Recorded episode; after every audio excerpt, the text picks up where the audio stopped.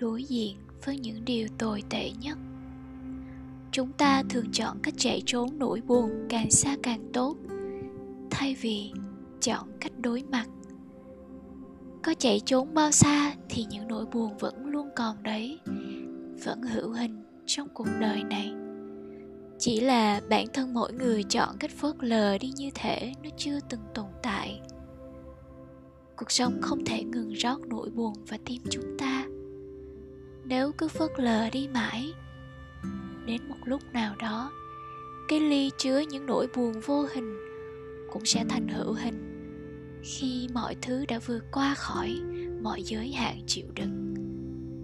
Chẳng ai thoải mái với những nỗi buồn trên đời, nhưng làm gì có nỗi buồn nào kéo dài mãi được.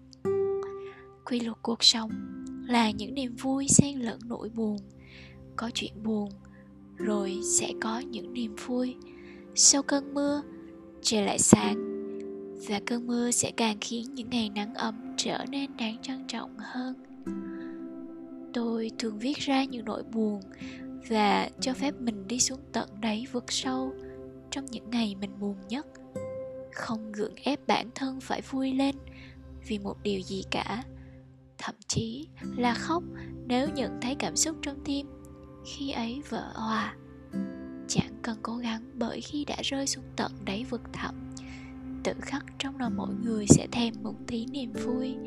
Theo bản năng nào đó, chúng ta sẽ tự biết đi về nơi ánh sáng, thay vì cứ chôn mãi chính mình trong những ngày âm u. Viết như nỗi buồn lên giấy để chúng không còn vô hình trong lòng mỗi người. Chẳng cần phải cố gói lại ném đi từ nỗi buồn sẽ biến mất khi lòng người tự giác buông bỏ. Một khi lòng còn muốn giữ, cố che giấu cũng chỉ là nén nỗi buồn và những góc khuất trong tim. Không thấy, không có nghĩa là không tồn tại. Những nỗi đau dai dẳng vô hình luôn để lại vết thương khó lành hơn bao giờ hết.